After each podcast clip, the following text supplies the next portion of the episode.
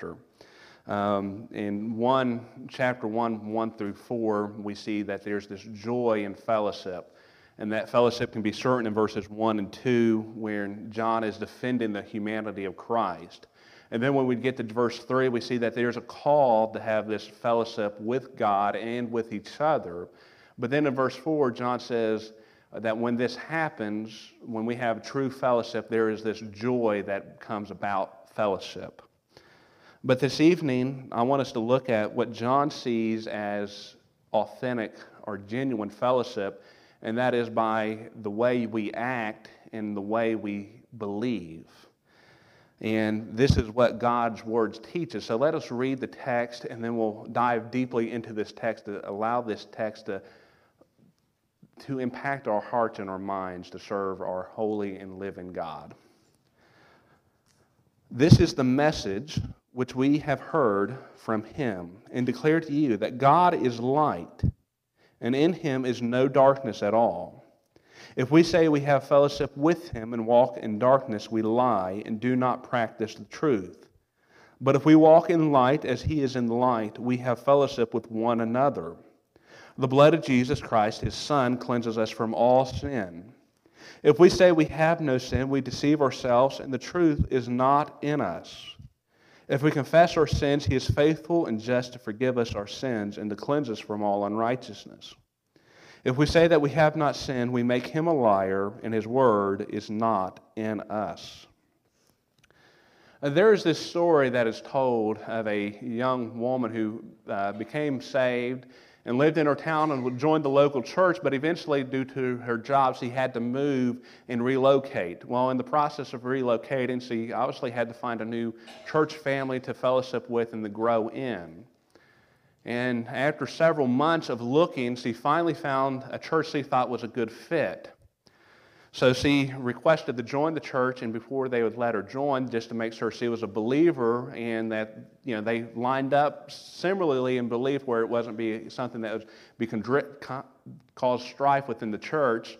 They met with her, and during the questioning of seeing what she truly believed towards the end, uh, one of the old deacons asked, "Were you a sinner before you were saved?"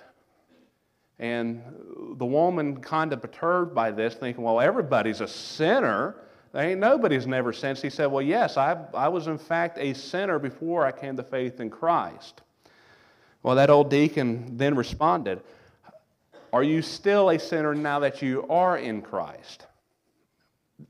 And this young woman, taken aback by this question, paused for a brief moment. And eventually she responded, Well, I fear, and I don't really know how to explain it, but I fear that I am a far greater sinner now that I'm in Christ than I was before I was in Christ. The deacon then responded, Then what change has occurred in your life? Again, she paused. And she waited for a brief moment before responding. Again, I don't know how to explain it, but once I was a great sinner running towards sin. Now I'm a sinner fleeing sin and running towards my Father, my Savior. And upon hearing that, the church leadership concluded that she was right for fellowship, and they welcomed her with open arms because she understood the truth of Christian life. That now that we are in Christ, we still have the sin affecting us, but instead of letting the sin control us, we flee from sin and run to the Father. That's what true fellowship looks like with God. That though we still face sin, we reject sin and go towards the Father. So this evening, I want to share with you the two characters of authentic fellowship with God. But before we begin that, I want to give you guys uh, just an idea of what's going on in 1 John here. John is writing this towards the end of his life. Uh, by the time he is writing this epistle, he has already written his gospel account. It's uh, likely already circulating among the churches. And he's penning this, like I said, later in his life, earliest about 85 AD to maybe 90 AD. That's when he's penning these words. And John is writing to fellow believers. And he's writing to fellow believers to demonstrate to them to defend the truth, to live in fellowship with God, to have this understanding of who God is. And he understands that it's vital to know the truth. It's vital to live in Christ. But there are these opponents of the gospel that John is making a defense against, and they are known as the Gnostics. I'm sure we have covered this plenty of times here in this church. That these Gnostics, they would hold that all of material, all that is flesh, is evil.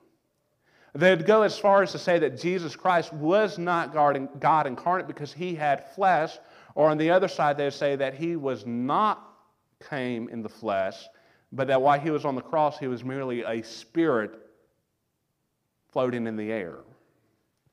But as we see just in the first few verses, that John does not believe that. And he argues that we should not believe that, but that Jesus Christ was both Son of God and man, that he was both fully God and fully man and one person. But now John is going further, and he is speaking to those who are believers. So, what are these two characters of authentic fellowship? The first character we see of authentic fellowship is biblical behavior. Notice again with me the text. This is the message which we have heard from him and declare to you that God is light and in him is no darkness at all. And I just want to briefly pause right there. Because what John is demonstrating is that his authority of teaching the truth does not originate with himself, but it originates with a author. And that author is not himself, but it's Christ. Just as much as today, we do not stand on authority of our own merits, but we stand on what does God's word say. One person puts it this way Theology must always begin with re- recitation in which we examine and state clearly what God has already said in history. Church, we don't need any new revelation because what we have is the exact word of God. 2 Timothy 3:16 explains that that this is God's word. It's breathed out by God and it's useful for doctrine, for reproof, Peter tells us that the Word of God did not come from human intuition, but it came through the moving of the Holy Spirit. The way that John is saying this, this is a message which we have heard from him. And as I hear that phrase, my mind goes to the way that Paul begins his epistle to the Galatians. This is the gospel. It did not come from me, Paul. I did not go to Jerusalem and sit in the Jerusalem seminary for four years to get this gospel. No, this gospel came from Jesus Christ. Why? Because if we're going to stand on any authority, we need to stand on what God has said. Not what we have said, not what we have invented, but what has God said.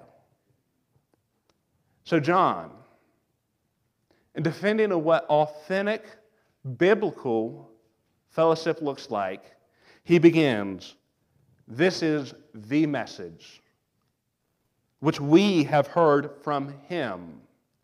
He's not arguing to his recipients. This is the message which you have heard from me. No, it's this is the message we, as a collective group, we have heard from Jesus Christ. So, what is this message? He's proclaiming that God is light. Now, briefly, I just want to just want to give you guys an idea of what Paul, John is saying here. Because he says God is light. And I want us to understand that this is one of three descriptions that, God, that John gives of God. In John chapter 4, verse 24, John states that God is spirit. In 1 John 4 8, John tells us that God is love. But we're not dealing with that God is spirit or God is love tonight. Tonight we are dealing with that God is light. So we must ask ourselves, what does it mean that God is light? Well, John even tells us what it means that God is light in the end of this verse. Because in God there is no darkness. This verse can be read this way God is holy, and in him is no sin. God is pure, and in him is no defilement, because that's who God is. But this isn't the only time that John uses light to describe God or Jesus Christ. If you will, turn with me to the Gospel account of John. We'll begin in chapter 1. And you guys know this passage very well because the first verse, John, instead of defending his humanity, he is defending Christ's deity. That the Word of God came from God, the Word of God was with God, and the Word of God was God. But when we get to verse 4, notice what John says. Really, we can begin in verse 3. All things were made through him, and without him nothing was made that was made. In verse 4, in him was life, and the life was the light of men. So we see this that in Jesus Christ is the light, and the light is the life. But we continue because we also see that light shines in darkness. Notice in verse 5 and the light shines in darkness. But not only does the light shine in darkness, notice what the darkness does. The darkness does not comprehend the light. Not only that, but we also understand that there was this witness of the light, verses 6 through 8. There was a man sent from God whose name was John. This man came for a witness to bear witness of the light, that all through him might believe. He was not that light, but was sent to bear witness of that light. But we also see another characteristic of this light. And I'm sure you guys already caught it in verse 7 that all who believe in this light will be saved. But also notice in verse 9 that was the true light, which gives light to every man coming into the world. All those that believe on Jesus Christ, who is the true light, will have eternal life. God is light. And if we understand, because we jump over, just turn over a few pages in John chapter 3. And you guys know this passage very well. This is where the most famous Bible verse in all of the world comes from, John 3:16. But we get to the end of John and Nicodemus' discussion. In verse 18, he who believes in him is not condemned, but he who does not believe is condemned already, because he has not believed in the name of the only begotten Son of God. And this is a condemnation. Now get this that the light has come into the world. What did we see in the first chapter of John already? The light is Jesus Christ that has come into the world and signs in darkness. But now John adds a little bit more detail.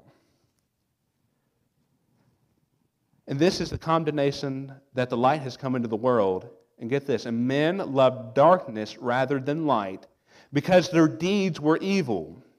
For everyone practices evil hates the light and does not come to the light, lest his deeds should be exposed. Verse 23 But he who does the truth comes to the light, and that his deeds may be clearly seen that they have been done in God. So we see what John is using in connection with God is light is he is defending the holiness of God, the sacredness of God. John's not the only one who sees this. Do you remember in Moses, when he's coming off the mountain and, and he wants to see the glory of God? Moses, you can't see my glory because if you would see my glory, you would be destroyed. But here's what I'll do. I'll you get behind this rock and I'll put my hand here, and when I walk by, you can see the back of my glory. Do you know what happened to Moses after he seen the glory of God? His face shone brightly. It shone so brightly that when he entered into the camp of Israel, the people of Israel became afraid and they pleaded with Moses Moses, cover your face because we are afraid of you. So Moses hid his face. But you know, that glory that Moses seen, that made his face shine, was only temporary. Eventually it faded away. And you know what Moses did? He kept the veil over his face so people would still think he's holy, that he still had that part of that glory of God affecting him. But that's not what happened. That's not the only case that we see that God is holy. Remember in Isaiah, when we were studying Isaiah in the first couple chapters? Isaiah sits there and he sees the throne of God and he sees God sitting in all of his glories and all of his righteousness. Oh, woe is me, a man of unclean lips, peering at the glory of God, the holiness of God. Light is the holiness of God, and darkness is sin. So now we continue. Verse 6 If we say that we have fellowship with him, and get this, and walk in darkness, in Ephesians 5, Paul also uses the word walk. And it means the way you conduct yourself in life. But what, the way Paul uses it is if you walk in the light, you walk in love, and you walk in integrity. But here, John is using it in the contrast.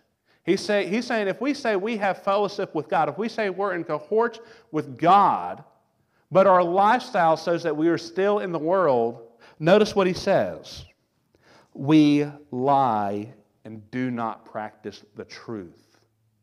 Church, this is why we must have a biblical lifestyle. But we must be wise before we go on to say we have to have a biblical lifestyle because we cannot say that the biblical lifestyle comes from my preference. The way I want to live biblically is the way that it is. That is not the case. Again, we return to verse 5. This is the message which we have heard. We must remember that the way we identify what biblical behavior is, is based on what God has said. We don't base biblical behavior based on what I want God's word to say. We base it on what does God say. If we say we have fellowship with him and walk in darkness, we lie and do not practice the truth.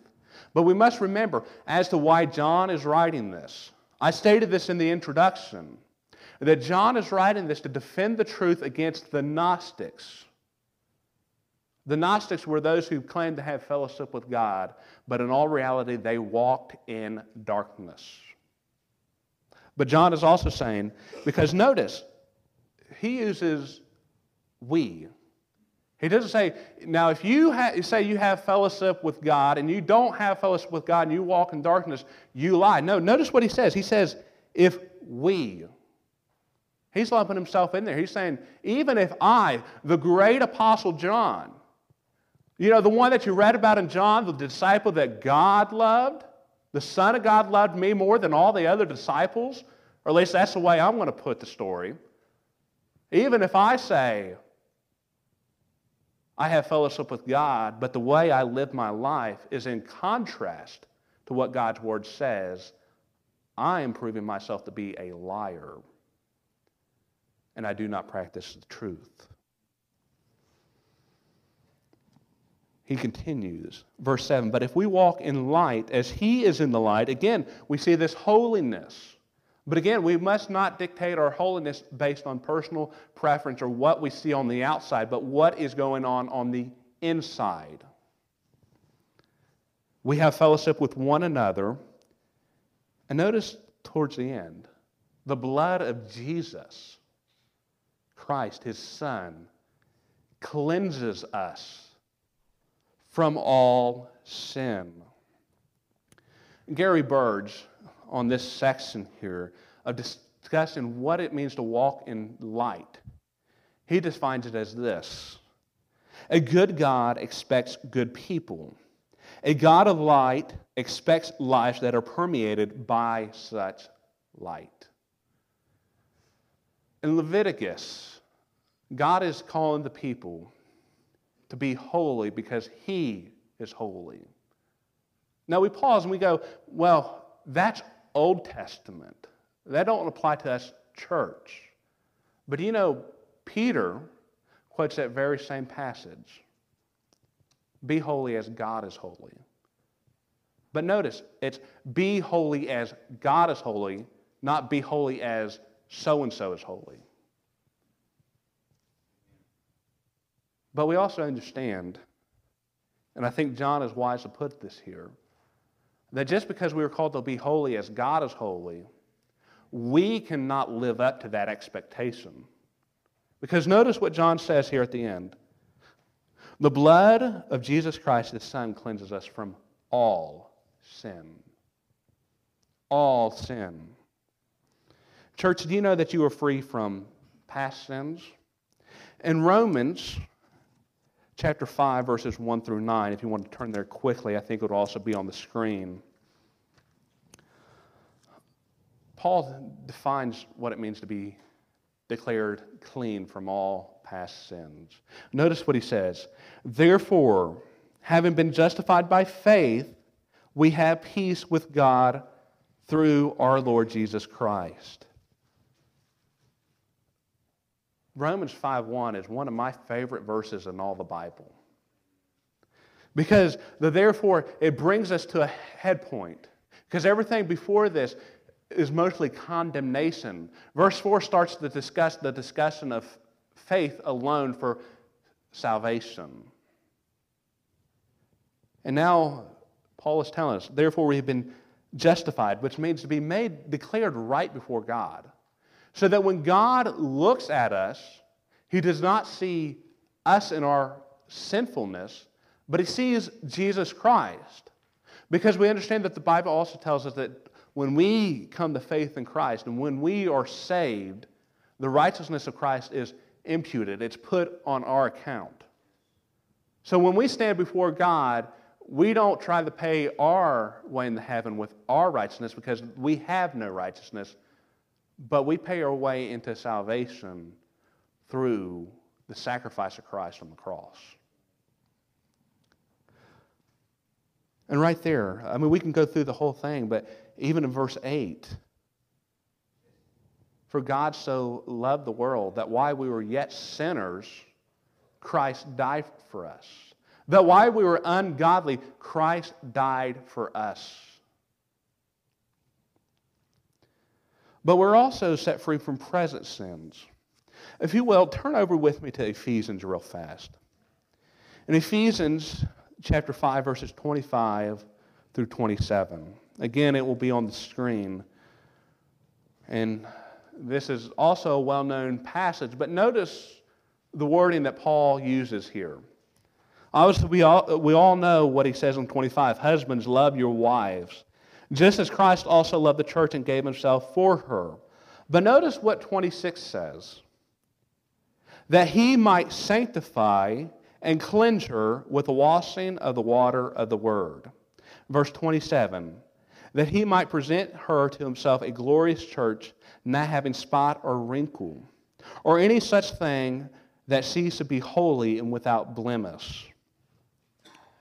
But, church, not only are you declared clean from your past sins, not only are you being clean from your present sin, that we'll also see in verse 9 of the text we're looking at this evening, but God also declares us clean from future sins at a future point.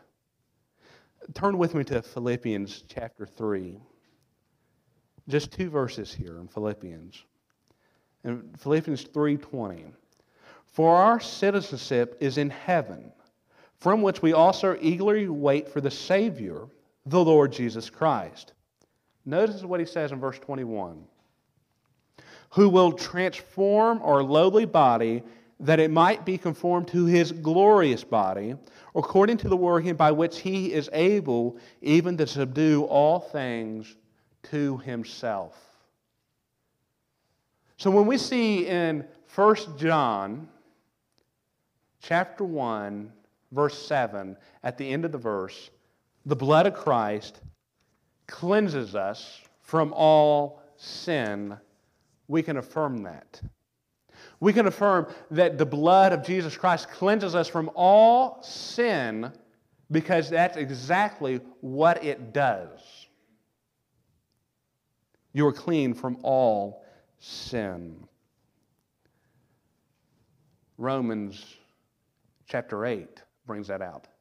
He who he foreknew also sanctified and he glorified. We see this so beautifully throughout all scriptures. That God, when he begins a work, he is faithful to complete that work in us. You know, church, there is not one promise that God has given that has not been fulfilled. Now, we can certainly say there are some promises that are not fulfilled yet, but God's record of keeping his promises is 100%. He has not failed a single one. So we can trust that the future events that he has promised will take place will, in fact, take place. That just as we see, he cleanses us from all sins. Yes, we can clearly see that he has cleansed us from our past sin and we are declared right before him. And He's even cleansing us now as we sin and we repent and come back into Him. But we can also say with confidence that He will cleanse us from future sin, from the presence of sin. But this is not the only way that John brings about what authentic fellowship looks like. Because notice with me what the second character of authentic fellowship is, which is biblical belief. Notice in verse 8 through 10. If we say we have no sin, we deceive ourselves, and the truth is not in us. If we confess our sins, he is faithful and just to forgive us our sins and to cleanse us from all unrighteousness. If we say we have not sinned, we make him a liar, and his word is not in us.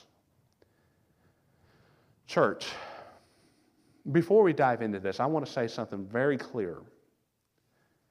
The basis of our perfection is not in us.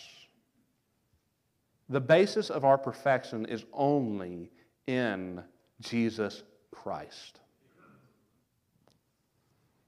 Again, I want to make it clear because I'm going to read a, a lengthy quote, and I'll pause throughout it to make some comments about this quote. But John is defending the truth against those who would believe that wisdom, not Jesus Christ, but wisdom, is the way to salvation. But John says Jesus Christ is the way. Jesus Christ is the truth, and Jesus Christ is the life. Verse 8 we say that we have no sin. We deceive ourselves, and the truth is not in us. We say we have no sin. I want us to get a clear understanding of what John is saying here. Because this word is in the present active tense. What it means is there could be some that John is hearing say, and it's very likely, and this is why he's putting this in here, that are saying that now that I'm saved, I no longer sin. Because that's what it means. It's, it means I am no longer sinning. But notice what he says. He says, We deceive ourselves and the truth is not in us. But we jump down to verse 10. If we say we have not sinned, now this is in the perfect tense. And I want us to understand this that what John is saying here is that in verse 10, we say we never have tasted sin before in our lives. That's what it means in the present tense, that we have never, ever sinned. So, verse 8, we claim we no longer sin that now that we're saved. Verse 10, we go even further.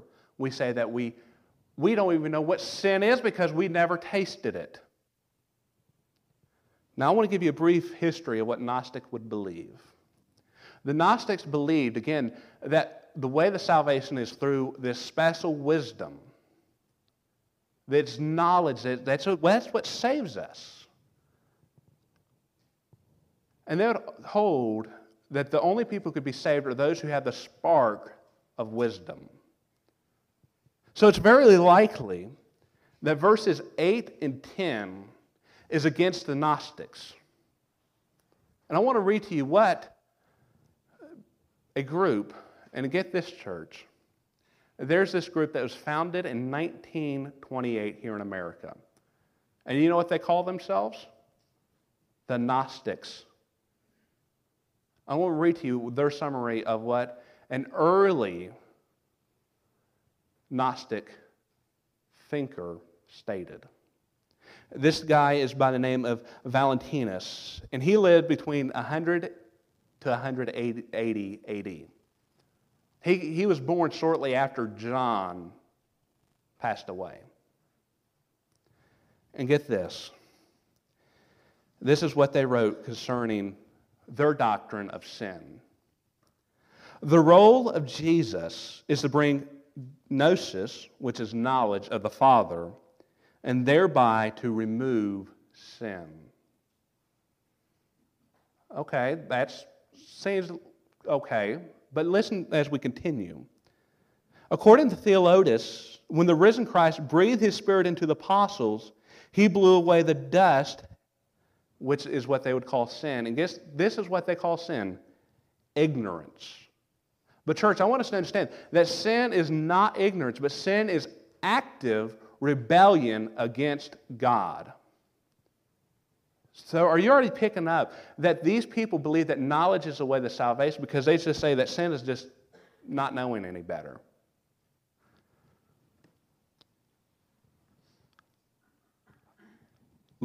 He blew away the dust, which is ignorance, like ashes, and removed it. But he kindled and made alive the sparks. The Savior is the one who takes away the sin of the world. And this came from Heracleon, fragment 10. According to the interpretation of knowledge, which is one of their books that they would uh, claim is inspired by God, this is what it says. When the great son, which they would claim would be Jesus, was sent after his little brothers, he spread abroad the edict of the Father and proclaimed it, opposing all. And he removed the old bond of debt, the one of condemnation. And this was that edict. Those who reckon themselves slaves have become condemned in Adam. Now, I want us to pause right there. Did you hear that? Those that reckon themselves slaves have become condemned in Adam. Church, that is not what Scripture teaches. Scripture teaches that we are all condemned already in Adam. They have been brought from death, received forgiveness for their sins, and had been redeemed. Again, they go on. Gnosis, knowledge of the Father, removes the power of sin. Those who have knowledge are theoretically free from sin. The Gospel of Philip says, The one who has knowledge is a free person. But the free person does not sin, for the one who sins is a slave of sin. And here's the conclusion of, of this paragraph spiritual people, by definition, do not sin. Through knowledge, they die with regards to sin and are raised up again with Christ. And this comes from the excerpts of Theodotus 77 1. Again, they go on. Knowledge eliminates their inner demons and gives them a pure heart, which allows them to lead, live and to lead a sinless existence. But we see in our text that John says the exact opposite of that. Because in verse 8, if we say we have no sin, if we say that we no longer sin because of Jesus Christ, we lie. We deceive ourselves, and the truth is not in us. Verse 10 if we say that we have never sinned before in our lives, notice what John says. We make who a liar? Him. Him a liar. So the question is raised how do we make him a liar? because I want us to, and we won't look at every verse, but I will give you the reference. But sin has a devastating effect on all things. We see that sin was introduced to the world in Genesis 3. Satan comes to Eve. Has God really said that if you eat the fruit? But you know, the Bible go, tells us that Eve went even further. He's, Eve says, Oh, God said we can't even look at the tree. And Satan goes, Well, look at it. Look, look, it's, it's good food. It would nourish you. And, and God, He's just pulling your leg. He does not mean that you're going to die. He's just afraid that you'll become a God just like He is. Adam and Eve ate the fruit. But do you know that sin brought the flood in Genesis 6? Genesis 6 tells us that when God looked at the people of earth, their hearts continually thought of evil. And God sent the flood to eradicate all but six humans because of sin. Genesis 19 sin destroys Sodom and Gomorrah. We jump towards Exodus and we see that as the people of Israel come into Israel, the promised land, we hear this man named Achan. Now, Achan, he is told, now we're going to go in and we're going to wipe these people out, and God doesn't want us to take anything of theirs. We're to destroy it all. Well, Achan goes in and he sees, oh man, we got some wealth here. We got some money. And what does he do? He takes it, which is absolutely foolish because he knows that he cannot use it because if he uses it, he'll be ousted as somebody who disobeyed God. So he hides it and he hides money that is useless. Well, what happens to Israel? They go into their next battle. The previous battle, God was mighty at work and defeated their enemies. This next battle, they lose decisively. Men are killed. They go to the Lord, Lord, what happened? We're your people, we just went in. And it's revealed that there's somebody in the midst of the camp of Israel who has sinned against God. And you know what happened to Achan and his entire family because of his sin? They were all killed for sin. A similar story we see in Saul. Saul's told to destroy the enemy. He goes, he defeats them, and good old prophet Samuel comes by. Saul meets him. Saul, why do I hear animals? I, I hear the animals. And what happens? Saul decided, well, I'm going to use, he, well, he lies. He tries to cover up his sin. I'm going to use these animals to sacrifice to the Lord, but that's not the case. Because you also know that Saul was commanded to kill the enemy king. And you know what Saul did? Kept him as a prisoner. Disobedience. And you know that the disobedience of Saul ended not only his life, because later on he decides instead of seeking after God, the right way, he decides to go to a medium to conjure up Samuel to go to God. And it said, Your life and your son's life will be mine today.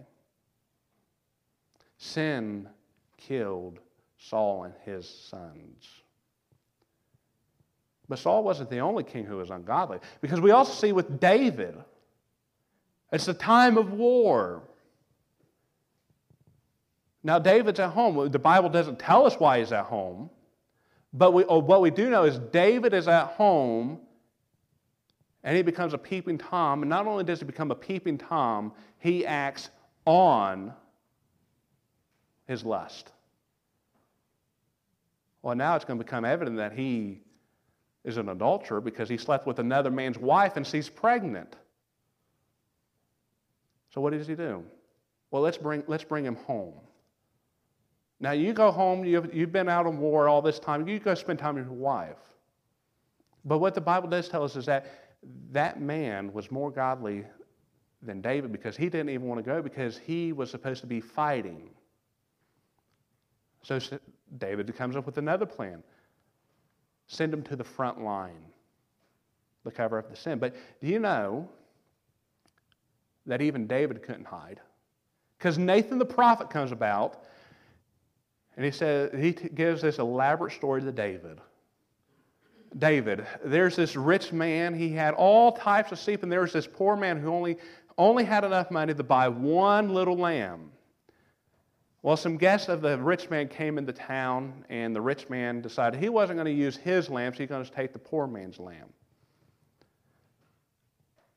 David becomes furious, and Nathan goes, You are the man. David repents, but because of his sin, a child is lost. That's not the only time. There's another time. David is not to count the men of Israel. He's not to count his forces and how strong Israel is, but he disobeys and he counts the people, and men, thousands of people are killed because of David's sin. Sin has a devastating effect. It's said, you know, sin takes us farther than we want to go, keeps us longer than we want to stay, and leaves us abandoned. But do you know that we are all natural born sinners? I already mentioned this one, but Jeremiah 17 9 tells us this. Psalms 51 5, 58 3, and we can even see it in Ephesians 2 1 through 5. Because in sin we are dead, but through the grace of God and through salvation we are made alive to God. But we were all accursed because of the sin nature that is in us. But, church, do you know that it was sin that took Jesus to the cross? We see that in Romans 5 8. But why we were yet sinners, Christ died for the ungodly. But did you know that the plan of the cross was always plan A in, in the eyes of God? If you will, turn with me to Acts real fast. In Acts 2, verse 23. This is Peter speaking on the day of Pentecost. And listen what he says. Him, which is Jesus Christ, as we see in verse 22, being delivered by the determined purpose and foreknowledge of God, you have taken by lawless hands and have crucified and put to death. The plan of the cross was always plan A. So, you know what that tells us? God is so gracious that he knew that Adam and Eve would fall and sin. God is so gracious that when David falls, David is not abandoned from the covenant. God's grace is mighty and it, it can affect us. But yet we still struggle with sin. Because even though we are saved, we can't say, as in verse 8, that we no longer sin. Because Romans 7 refutes that. Paul says, I don't know what's going on, but the very thing I want to do, I don't do. But the thing that I do do is not the thing I want to do. Who can redeem this wicked man? And Paul's answer Jesus Christ can redeem the wicked man.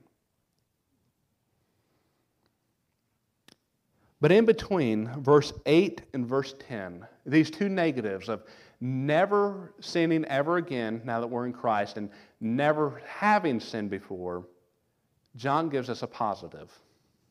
Notice what he says. And if we confess our sins, he is faithful and just to forgive us our sins and to cleanse us from all unrighteousness. If we confess our sins. And you, church, you know that this word confess means that if we say the same thing as what God says about our sin, that God is faithful. God has found faithful in forgiving our sins. Just as I said, God has not let one promise of His go astray. So we can trust Him with this.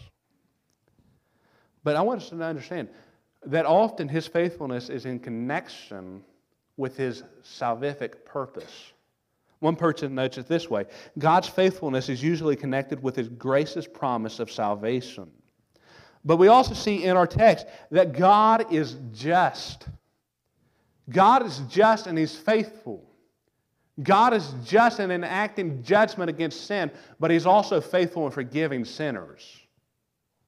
These two attributes of God are not at war with each other, but they are in connection with each other, and it's only through the purpose of Jesus Christ.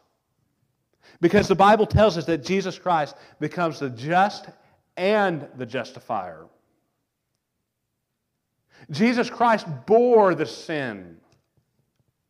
He bore the wrath of God for you and I. God's wrath was satisfied with the atoning death of Christ on the cross. God's wrath is not satisfied with how good you are. God's wrath is not satisfied with how faithful you attend church. God's wrath is not satisfied by how faithfully you give to the church. God's wrath is only faithfully satisfied through the death of Jesus Christ. That's why when we read in verse 7, the blood of Jesus Christ cleanses us from all sins. Because that's exactly what it does. It cleanses you and I from all sin, and it makes God faithful to forgive us of our sins. Danny Daniel Akins puts it this way God is able and righteous and forgiving because these sinners will have confessed their sins and trusted in the re- God's revelation of eternal life in Jesus, his Son, whose death is the basis of forgiveness. Again, church, the basis of our perfection, the foundation of our perfection is not in us, and it cannot be in us, but it can be in Jesus Christ. We just have to place our faith in Him. Sin still affects the, our lives. We see that in Romans.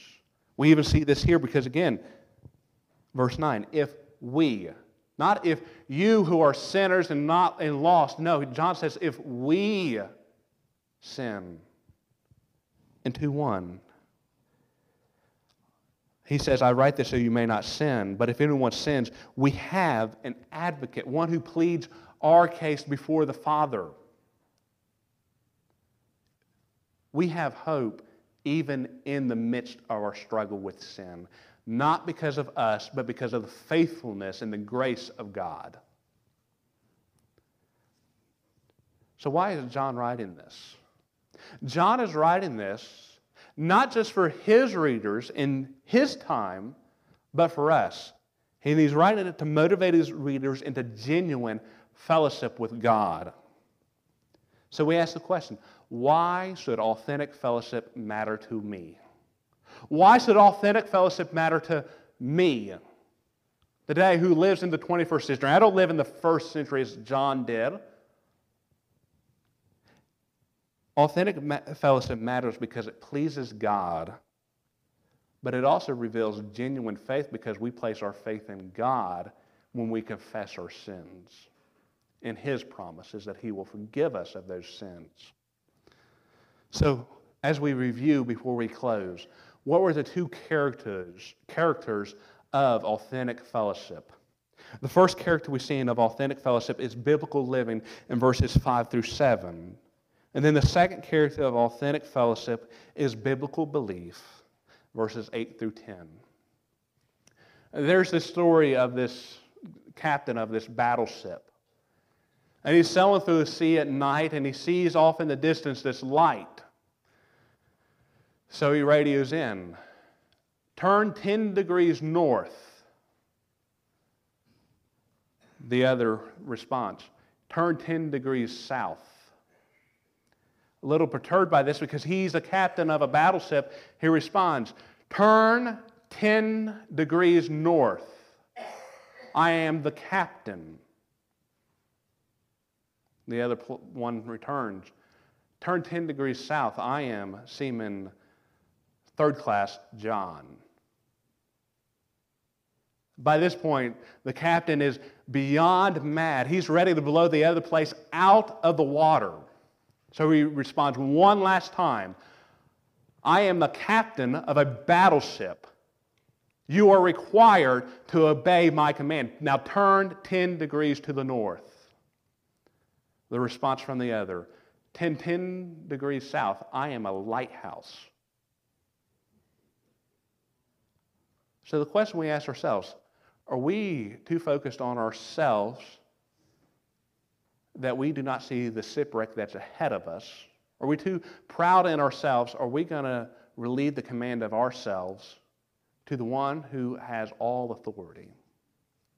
Are we going to live in authentic fellowship with God by relieving our personal preference to live according to what God has said and to believe in His faithfulness? May I challenge you tonight, church, to live in faith in the promises of God and to live a life that honors what the Bible says. Because the Bible tells us this that though the grass withers and the flower fades, God's word will remain. And our lives are to be dictated by what God says. So let us pray before we close tonight. Our Heavenly Father,